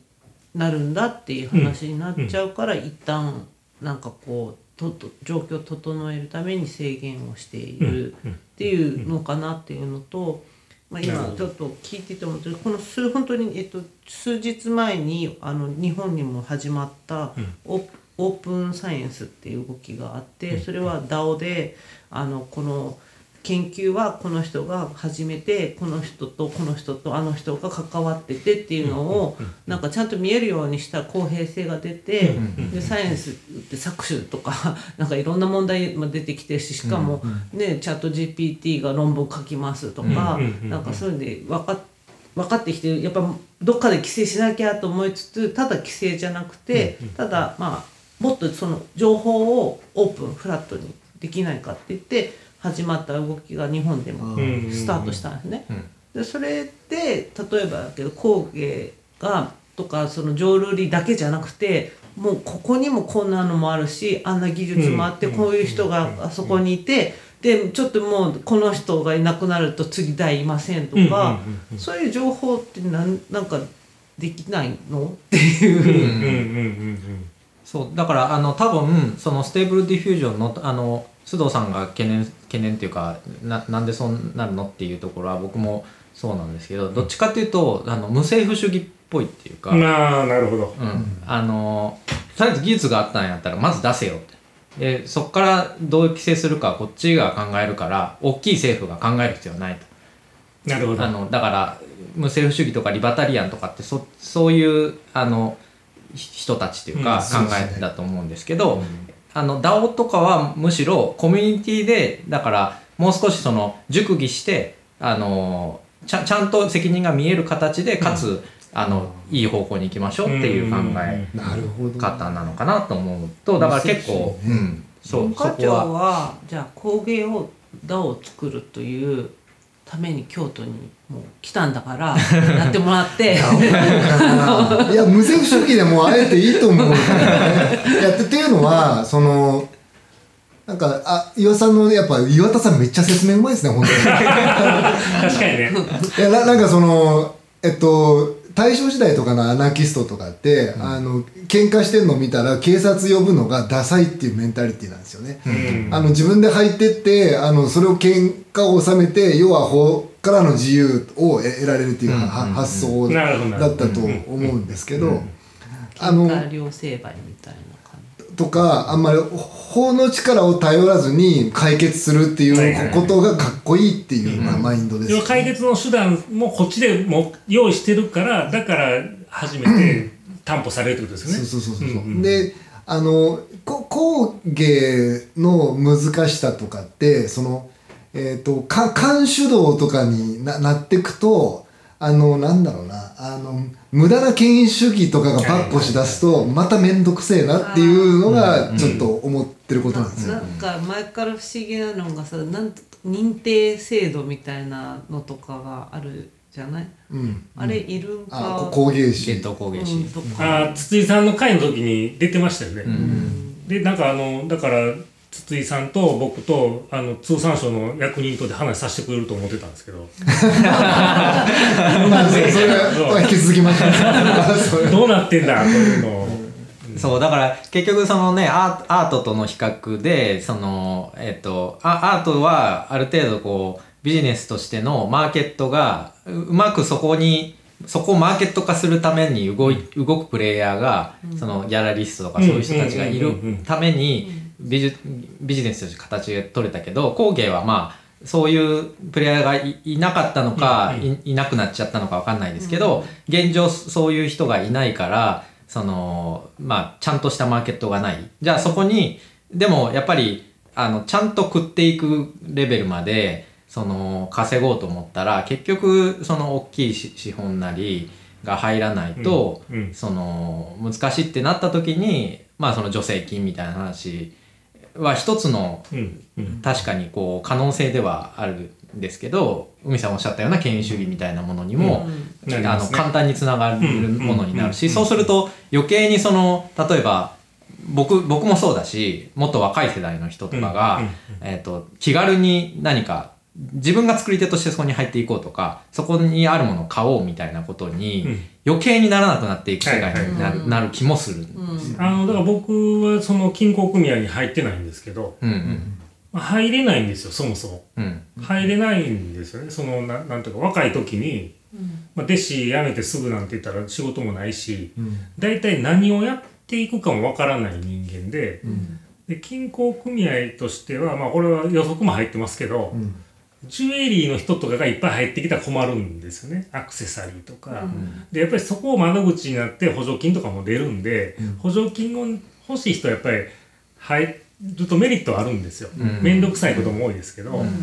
でなんかもう全然工芸じゃないのに入ってこられたらやっぱり嫌だっていうのもあると思うんですけどすごい閉鎖的ではあったんですよね。ででそもそもまあそのさっきなんだみたいなこと言っときながら僕も割とその反あの反反組織的なというとあれです。けど独立思考が強い人間なんで、あの君らを否定するために頑張ってんだこっちはみたいな気持ちもちょっとあるんでね、そんなとこ別に入りたくもなかったんですけど、でも一定レベルを超えてきたらやっぱりねこうあの入ったらどうなんみたいなお誘いを受けたことがあるんですけど、でももうそうなったらね入るメリットは何もないんですよ、うん。自立自立できてしまってる。んで、はいうんうんだからねあの本当に権威主義だけが残ってて、うん。でそのコロナになった時に組合員じゃないっていうことで、あのもらえない補助金とかもいっぱいあったんですよ、うん。それはあの行政と喧嘩何回もしましたけど、うん。だからあの組合ってあのあくまであのまあ民間のまあ僕からしたら同業他社の集団なんですよね。でそこがあの一個権限を与えられてジャッジしてる状態なんで、条件付けをされたら嫌なわけじゃないですか。じゃあ仕事は見せろよとか、どういう仕事やってるか全部言えよみたいなのは嫌なわけじゃないですか。でそれは行政としてどう思ってんだというのはそう言ったんですけど、まあおかしいとは思ってるただ、手段がないう。ん。僕ねそう京都府の方が認定して伝統工芸の仕事してますっていうのはなんか持ってるんですよ一つね、でそれで証明できるでしょって京都市の方に言ったんですけど、京都市として確認できないから無理だえどういうこと？とそうしての確認？あこれ言って大丈夫？あのあのあのいカットしといてください。なんか編集しない美学みたいなの言ってましたけど。そう ゲスト全然望んでないんで。全然安心して喋れるようにしてほしいんで。いやだからその結局その二重行政の話とか権権限の話権限を真も負も持ちたいから、どちらかに委ねる形なの嫌なんですよね、だからそのやっぱり補助金とかっていうのはやっぱりそういうのもすごい絡むんで、確かにね難しいと思うんですよね、難しいと思うんでだから余計にそういう個人でや個人とかまああのえーねちょっと次でお話しする話なんですけどなんかあの、えージャパンクラフトっていうのにあそうだそれの話。あのそうコンペに入ってあの評価してもらったんですけど、あのそういう人たちっていうのはね本当ほとんどボランティアで運運営されててなんか投資家を一生懸命呼んできてくれてつなげようとしてくれたりとかっていうのを、ほとんどボランティアでみんなやってくれてるんで、なんかボランティアベースも違うと思ってるんですよ正直言うと、あのそれで成り立ってるよねって言ってしまうのって、やっぱり良くないことだと思ってるんで。周りの人間にもしっかり利益を上げてもらえるような業界にならないといけないのは決まってるんですけど、そこまでのやっぱり今力がないんでそこに向かってどういう体制を作っていくかっていうのを少なくとも行政は少し考えてくれないと、今のままだったらやっぱりすごい一生懸命動いてくれてて、でなんかあのアメリカ大使来てくれたんですよその、あのジャパンクラブ。ジャパンクラフトのちなみに、えっと、そのジャパン、えー、須藤さんが、えっと、クラフトジャパンクラフトリーダーっーていうのに選ばれた。ちょっと多分そうやと思う。あの正式名称。多分そうだと思う。ジャパンクラフト21っていうコンペのはい。クラフトリーダーが順に選んでもらえるんですけど、はい。その中の一人。はあ、はあはあ、2022年度はいですかね、であのその授賞式にアメリカ大使が来てくれたりとかいろんなその、まあ、いわし参加の人とか来てくれたんですけど、はい。文化庁の人が来ないんですよね。えー？来ないんですでなんで？え断ったんですか？いや。いや。え 読んでないかもしれないんで何とも言えないんですけど。でなんだったらそのあのジャパンクラフトのあの授賞式についてツイートしてくれてたのは、アメリカ大使だけだったんですマジか。民間人も含めて誰もアメリカ大使が誰もツイートしてくれてなかったんですよ。えー頼むわこれ。あちゃんと。ジャパンクラフト21って団体はもう完全にその今おっしゃったそのボランボランティアっていう。まあそうですね。もう資材でやってるっていう。そうあの、えー財団がお金をまあでもさっきの塩田の話じゃないけど、えっと、まあ、えっと、フランスとかのその文化を保護するっていうカルチャーのあの話があったと思うんですけど、えっと、海外の方がどっちかっていうと、ちょっと日本の工芸保護せんとやばないっていう状況で、わりかし、あの、裏の気持ちとかなくて、わりかしピュアな気持ちで最初始めて、なんかいろんな協力者があ集まって、どどっちかっていうと、あの、が外資が中心になってるあの感じはあるんですけど。そういう感じなんですね。まあ、例えばあの、ね、岐阜ですかねあの美濃の提灯みたいなやつ、はい。イサム野口とか入ってたじゃないですか。はいはい。あのさ商品開発で入ったとか、なんか確かそれも中部地方だったと思いますけど漆のあの北陸かもしれないです。漆にエットレ・ソットサスとかあのイタリアのデザイナーの人がはい。なんか入ったりとか、なんか田中一行とかもあのそういう活動してくれてましたし、やってくれてるんですよね、多くの人がその名前ある人がやってくれててしかもその、そういう人たちは顧客まで持ってるんで、もう本当にありがたいんですけど、やっぱりもうちょっと行政なんとかしてほしいというかあの興味持ってほしいんですよ。それこそまあジャパンクラフトのムードだけで言ったらあれですけどえっとその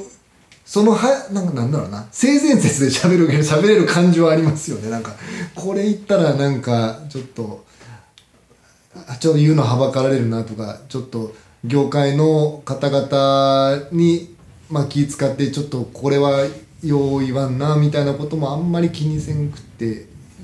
良くも悪くもって言ってもいいのかな。なんかさすごい聞いててさ日本っぽいなと思ったのが結局行政の人は知ってるかもしれないし興味もあるかもしれない、うん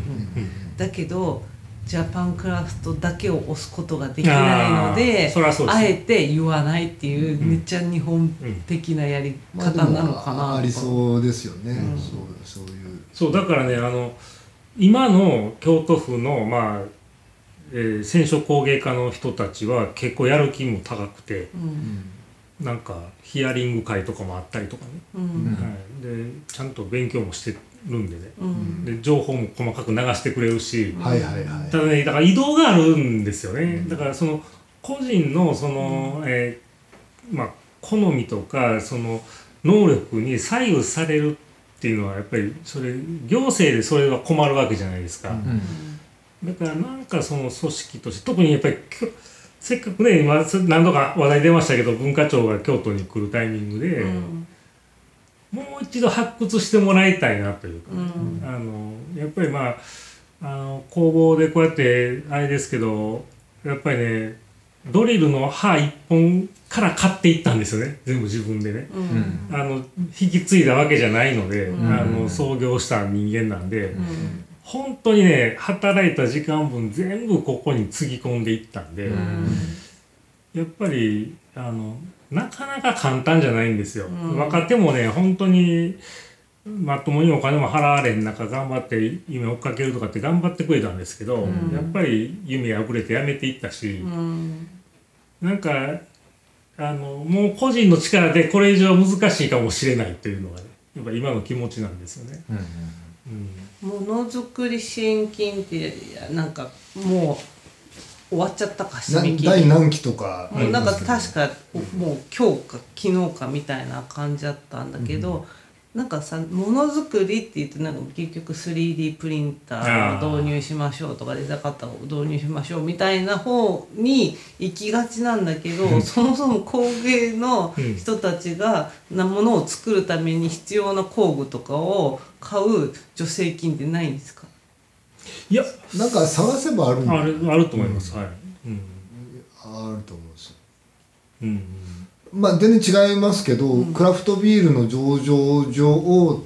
作りたい人がそういうものづくり的なやつで、あのなんか何百万かのなんか浄土器を、まあ、買うみたいな話だと思うんですよ、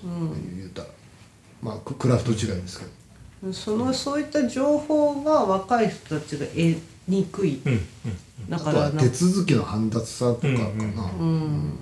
ややっぱね。いやあのねなんかあのさっきの穴なきあ、えー、と無政府主義の話とかとちょっとかぶると思うんですけど、僕その目の病気になってね、うん。まああのまあ、ちょっと心配だけさせても仕方ないんであれですけどあのもう50年ぐらい大丈夫って言われたんで。ああ。50年。普通長生きにするじゃないですか。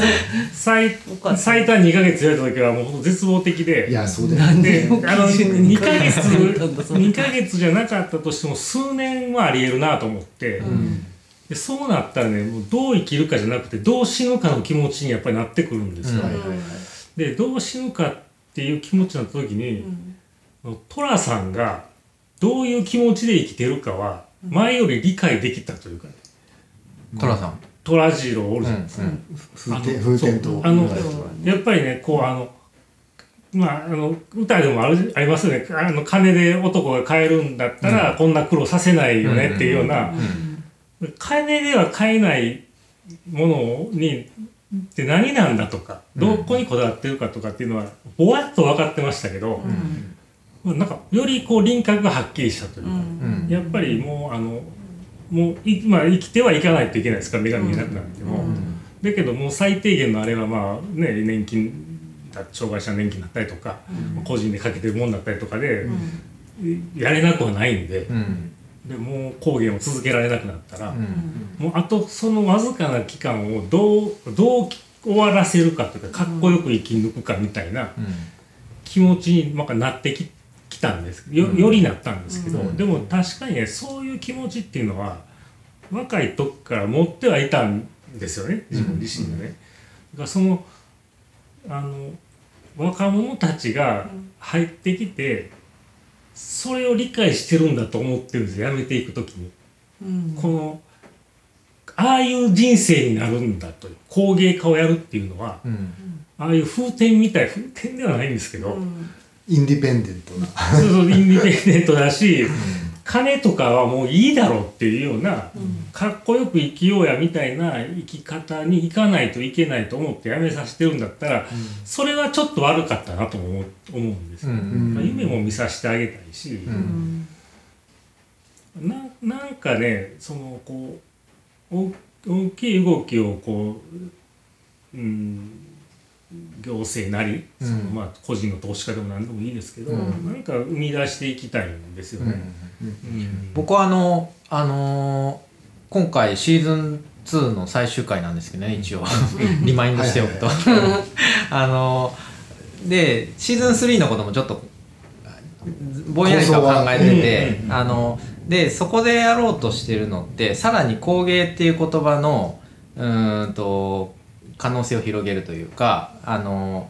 うーんような方向に持っていきたいなと思ってて今までもこう意識してあんまり伝統工芸って言わなかったはいはいはいはいしてたんですけど、あのそれこそた例えば文化庁からお金出が出ないみたいな話もぶげ伝統工芸士を認定する制度がある横で、伝統工芸士に認定されてないところに対して工芸だからっていうことでお金を出したりっていうのがしにくいみたいな状況がもしかしたら仮にあったとして、あったとして。やっぱりその工芸っていう言葉のあの枠を広げないと、うん。うん。そのそこにリーチする人も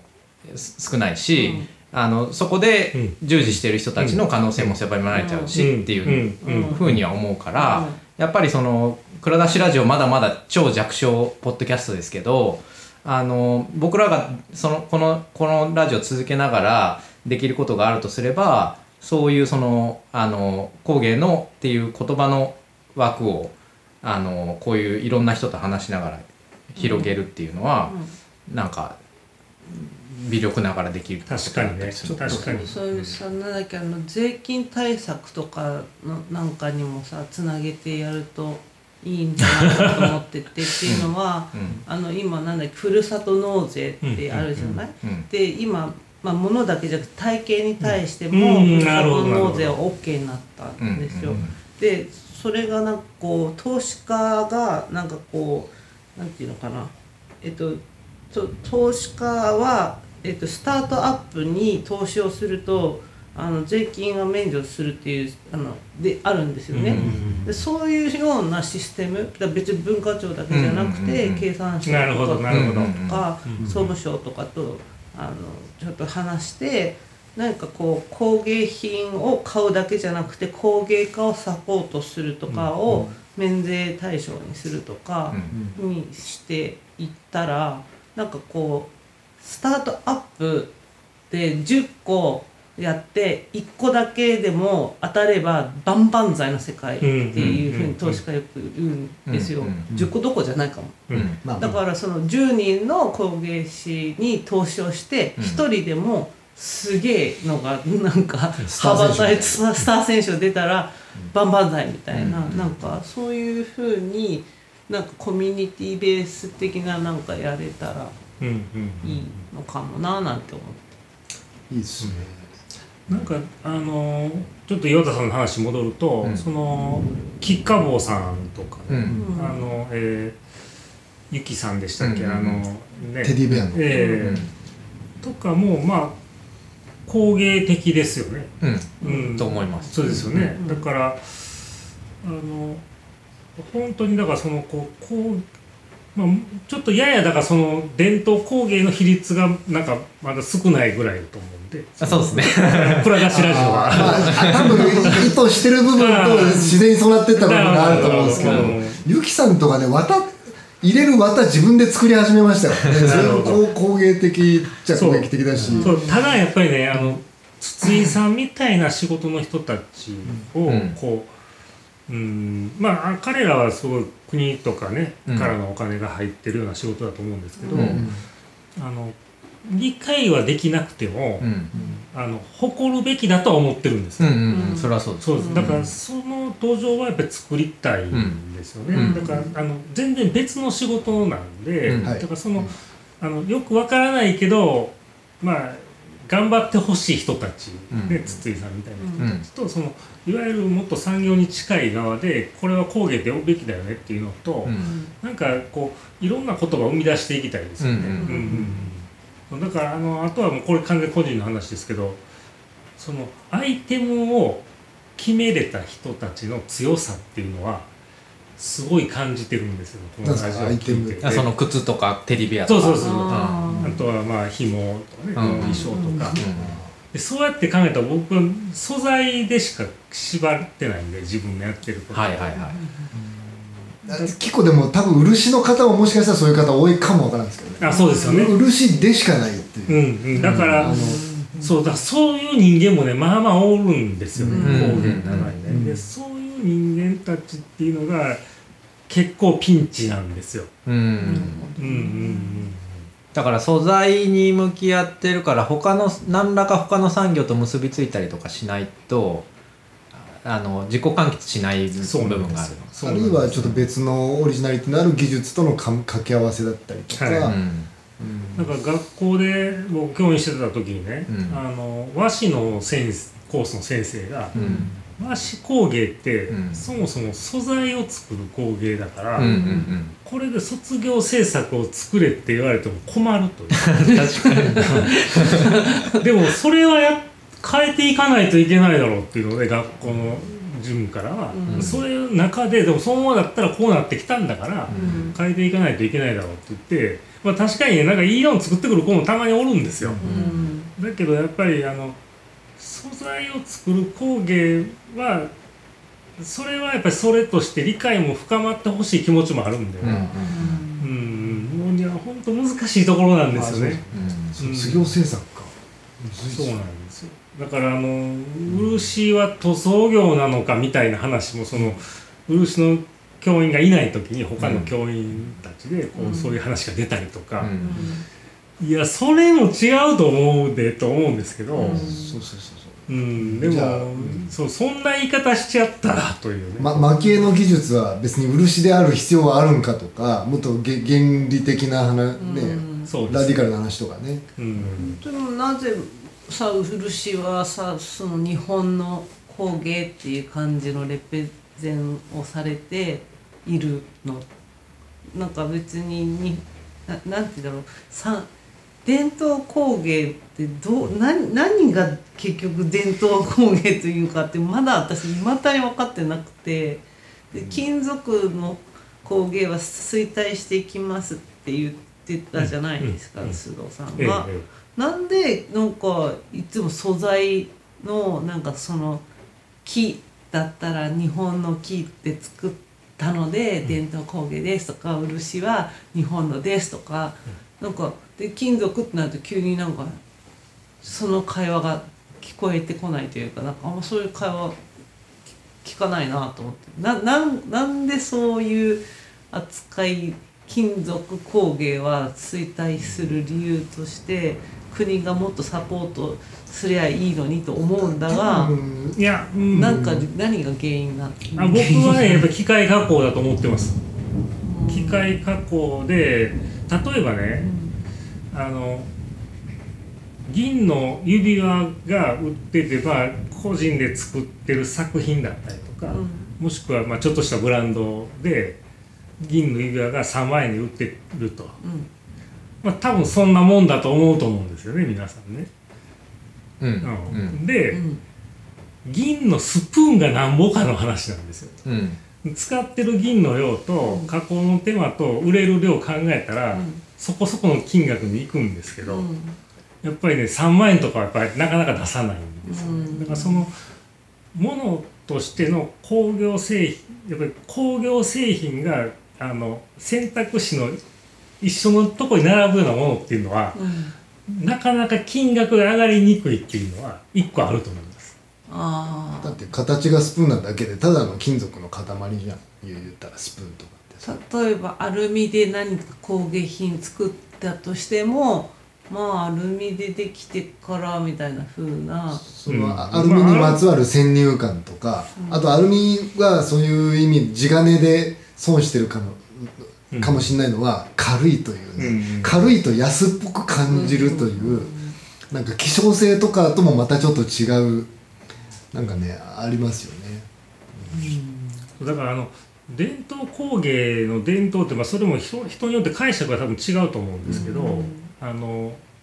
単体のものだけじゃなくてやっぱ背景の話だったりとかっていう部分がすごい伝伝統的なんですよね。うん。だからなんこれの背景に何があるのかとかっていうのがないもので工芸だとまあ近代工芸っていう言葉があって、うん。普通の、まあ、いわゆる近代工芸だったりまあ生活工芸というものがあると思うんですけど、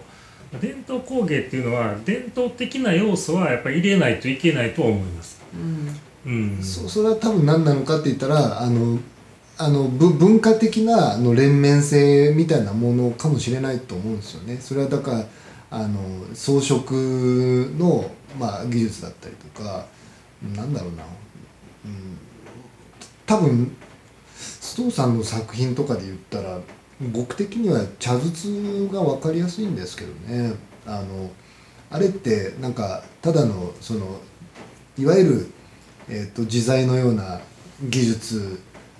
すごいぞっていうことではないしその文様の意味とかあの技術の再解釈とかそういうことがないとでできないし、えっと、パッと見は伝統工芸的でありながらあの現代でしかありえないんですよね。だから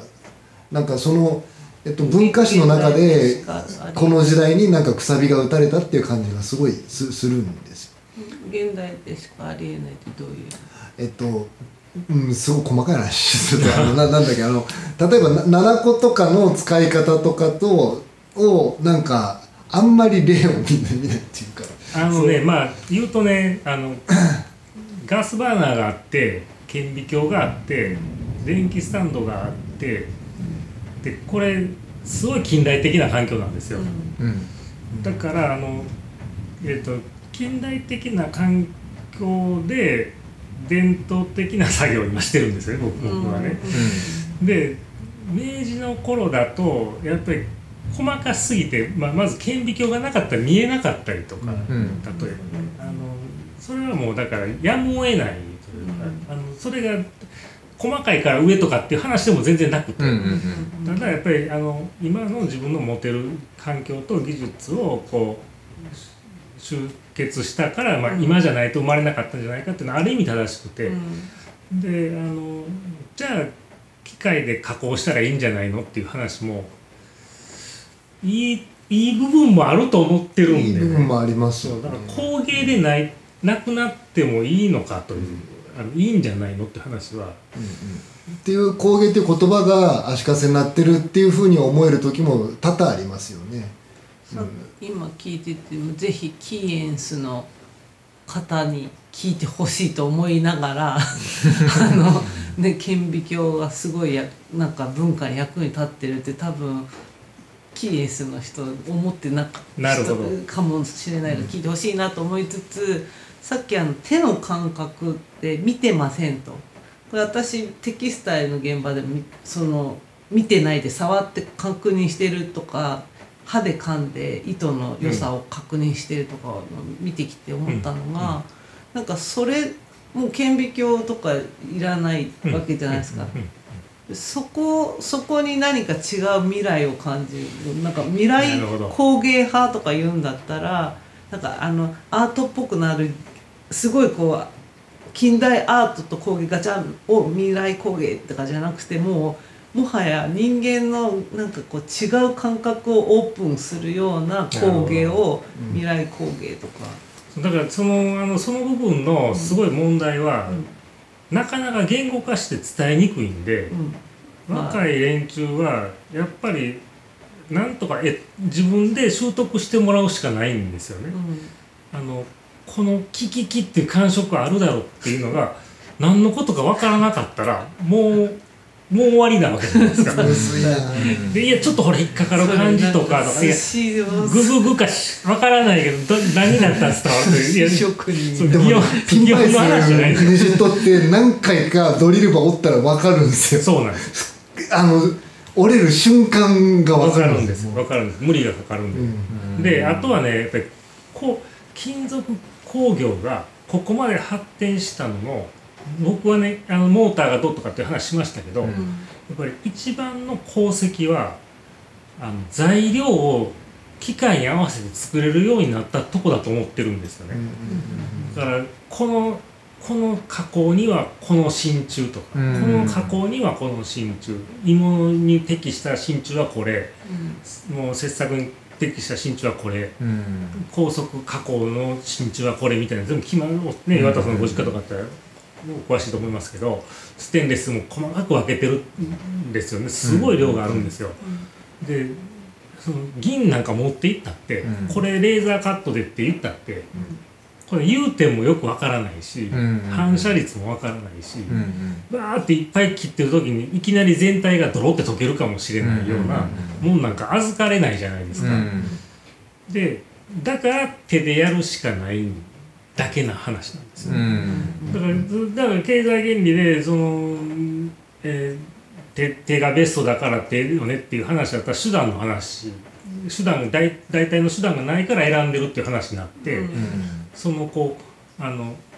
もっとこう手じゃないといけない理由っていうのがあの人間性の部分ではなくなっていくと思うんですよ。うん便利な機械ができた時点で、うん完全に駆逐されていくと思うんで,、うんでそうではないと思ってるんでね。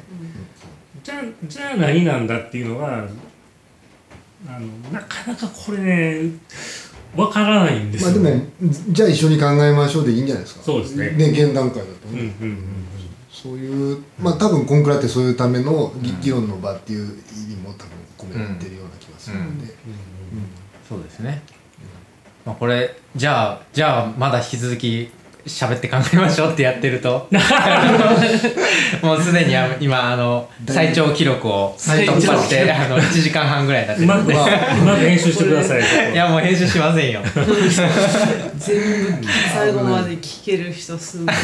いいやでもけ結構あのこの番組あのなあの最後まで聞いてもらってる人の率高いですからね。すごいな、だから有料コンテンツとは言ってますよねなんかしあアンカーの子はいはいはい、うん、こんだけな長いねワワンエピソード長い番組で 最後まで聞いてもらってる方が あのねいてくださるのは大変ありがたいことで本はい。そういやだからねあのまあ最後ね、まあ、締めというかね、うん。あのまああの個展もまだちょっと案内できたら11月ですけどうん。あのねそのいわゆるこう伝統工芸はテンプレートがあって、うん。それに乗せて作って同じようなものを作り続けていってるだけだっていうイメージを僕持ってたんですよね。自分自身、で新しいものを作らない。うん。で一般の消費者の方を向かない、うん。ずーっと同じものを代々作っているだけだろうと思ってたんですけど、僕も今まで1500点近く直してきましたけど、同じ名前の人でも代が変わるとね微妙に作風が変わってて。うんやっぱり時代だったりとか、うんその人の個性が出てて、うんでもターゲットが決まってるんで、うん例えばお寺とか神社がターゲットの仕事にとってそんな劇的には変えれないわけじゃないですか。お茶の家元にお売りたい人って 劇的には変えれない。そうになんですよ。だからあのそこはねターゲットじゃないからわからないだけで、割とみんなくよくよ考えながらは作ってるんですよね。でそこが僕は固定の顧客がいない作品を作ってるんで、まあもう少しこう自由にできるんで、自由にしてる反面より悩んでるんですよね、うん。でテンプレート分がすごい少ないんで、だからその作品の完成度を上げるってつまり苦労を見せないことだっていうふうに自分自身も学生たちにいっぱい言ってきましたし、ん。自分もそれを貸してるんで、パッと見たらあの大変じゃなさそうに見えてほしいんですよ。うん。ででくよくよ悩みながらあの苦労して作ってるっていうのは知識としては入れといてほしいんですよ。ね。でそういうのをこうあの自分自身をまあ分身までは言わないですけど自分自身の人生の一部を切り取ってものを仕上げてるんだっていうのに、まあ、ロマンは感じてほしいん。ですよね。だから伝統工芸とか言わずにそのスイスの機械時計みたいに、あれだって本当は西洋の伝統工芸品なん。で,、でそれが産業としてすごいうまくいったから、うん。誰も伝統工芸品に見えてないだけの話なん。ですけど、そういうふうにいつか日本のその伝統工芸がなれば嬉しいなと思ってるん。ですよ、うん。うん。はい、そうなん。であのぜひあの個展もあるのでよろしく。あのそうもありますし、あの職人を目指す若者が増えることを願ってますんで、はい、皆さんぜひ、そうですね。はい、工芸会に、もうちょっとね発表の場が広がるといいなっていうのを聞いて思いましたそうですよね。もっと海外バンバン出せばいいだろうし、まあもちろん修復で持ち主があってどこにでも出せるものでもないっていうあのえっとね須藤さんの仕事の特性上もあるんですけどね、発表がしにくいっていうね、それそれはそれでありつつ、もっと知られてる方法があればなんか僕らも考えたいなっていうところですね。はい、まあというわけで、はい。というわけで最終回やしますけど。最長会いやでもあの須藤さんのな今のその更新に対する思いみたいなところが、あのちゃんと伝わるようにっていう意味でもこれだけなんかちゃんと長く話すっていうことの意味はすごくあったと思うので、あのでえっ、とエピソ、えーシーズン2はこれで最終回になりますが、はい。えっ、と2ヶ月ぐらいお休みする感じになりますかね。そうね。23ヶ月かな。我々もねリサーチしたりとかっていうかほとんどあの岩田さんがやってるんですけど99%やってるの岩が。田さんがなんですが。そう。だけどやっぱりその、どういう人と今後話していくかとかもそんなにねこう、うん。やっててやっぱり大変だなと、そうそう。だからどういう人の話聞きたいっていうなんか要望とかもねもし聞いてる人がいたら。あと俺話したい私話したいとかを、喋らせろはそう大喋ら歓迎ですせろはもう大大大歓迎なんでそれこそ本当フォームに、あの自分推薦をいしてやだからそのヘビーリスナーの後輩がいるいるんですけどね、あじゃあもうぜひはいヘビーリスナーの後輩さんいやそうあのぜあのもともと工芸やってた人間で、あのすごいレベルの高い仕事も一緒にやってたんですけど、まああの子供ができたりとかがあって、もう今は工業の方に行ってて、その工業的な視点で工芸を見た時に感じるあそれは面白いとあかーそれは聞き聞きたいですすたいでね。あとはなんかそのやっぱり工業ここは工業でいいだろうとかの話も相談をいつもしてるんですよね、うんうんだからあのそういう人間をまあ読んで、ん。でこうね引き出せるものまたね、うん。ああると思うんで、うんうん。なんかそういうあの、まあ、作り手は自分のことをやっぱり話すのは好きなんで、なんかもっと対極的な視点でうん。話せる人をね、うんうんリスナーから呼ぶっていうのもいいと思いますし、そうですねはいいいですね要望待ってます。はいはいまあねあのにお休み期間に入りますが、うん。あの過去回まだ全部聞いてないという方はねゆっくり聞いていただく機会にしてもらいたいなと思いますしね、予防はお休み期間もあの全然受け付けてますってるけどます、はいはいえーハッシュタグ CONCRA またはフォームであの我こそはあの人とかあの人話聞きたいとかありましたらくださいあと感想欲しいですはい、欲しいであす。と引き続き須藤さんへの質問感想 でもはい受付大募集中でございますのでこの機会をうんぜひ活用くださいはい。さあ、では、えー最後までお聞きいただいたリスナーの皆さん、ありがとうございます。ありがとうござい須藤ますさんもありがとうございます。えーこちらこそありがとうございますはい。ではまたシーズン3でお会いしましょうということで。はいよろしくお願いします、はい。楽しみにしてます はい。じゃあ、さようなら。